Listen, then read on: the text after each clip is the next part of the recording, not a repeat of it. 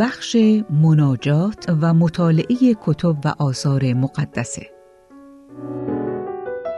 خواندن دعا و مناجات در آین بهایی متضمن آداب یا حرکات خاصی نیست.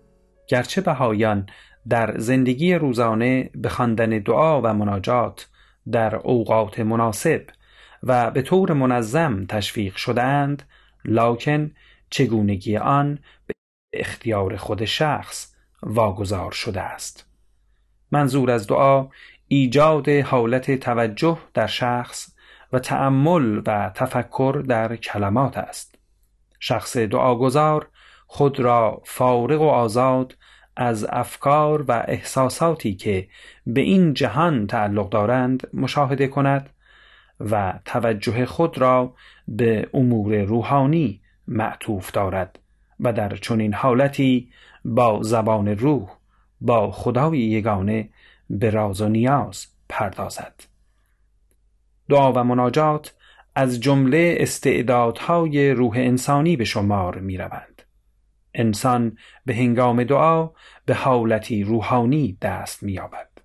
در این حالت قلب او ملهم به الهامات الهی می گردد و معرفت او را در قلب خود احساس می نماید. نیل به حالتی روحانی که در آن راز و نیاز با ایزد متعال میسر گردد و منجر به توجه در حین مناجات گردد ممکن است به علل گوناگون و در مواقع مختلف به انسان دست دهد بهایان به موجب تعالیم دینی خود مخصوصاً به مطالعه تأمل و تفکر در الواح و آثار مقدسه خود تشویق شدند تا از این طریق به درک بیشتر معانی مودعه مکنونه در آن آثار نائل آیند و آنها را در زندگی روزمره به کار بندند.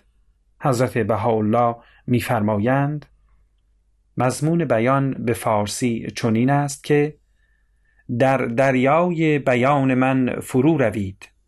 شاید به آنچه از مرواریدهای حکمت و اسرار و رموز الهی که در این دریا مستور است مطلع شوید.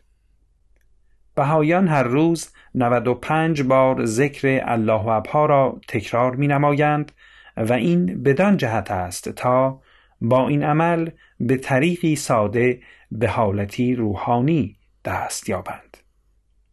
در کتاب بهاءالله و عصر جدید به نقل از حضرت عبدالبها چنین مذکور است. ما باید به لسان ملکوتی صحبت بداریم یعنی به لسان روح زیرا یک لسان روح و قلب وجود دارد که با لسان عادی ما فرق بیمنتها دارد و فرق میان این دو مانند فرقی است که بین زبان ماست و زبان حیوان که فقط بانگ و قریب است.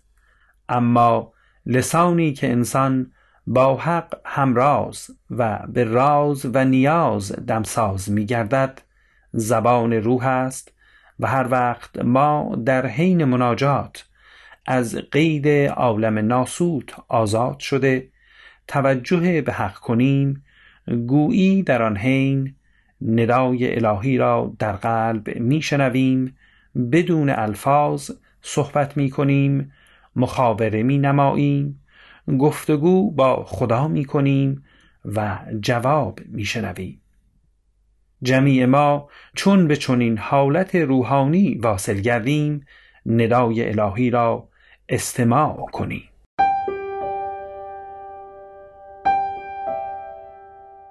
مطالعه روزانه در آثار مقدسه. حضرت بهاءالله به پیروان خود علاوه بر دعا و مناجات اهمیت مطالعه مرتب آیات مقدسه را نیز تأکید فرمودند.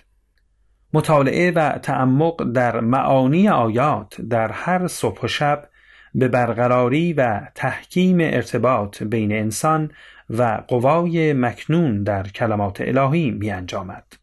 حتی تلاوت فقط یک آیه از آیات نیز چنان که به طور منظم انجام گیرد هدف مزبور را تأمین می نماید.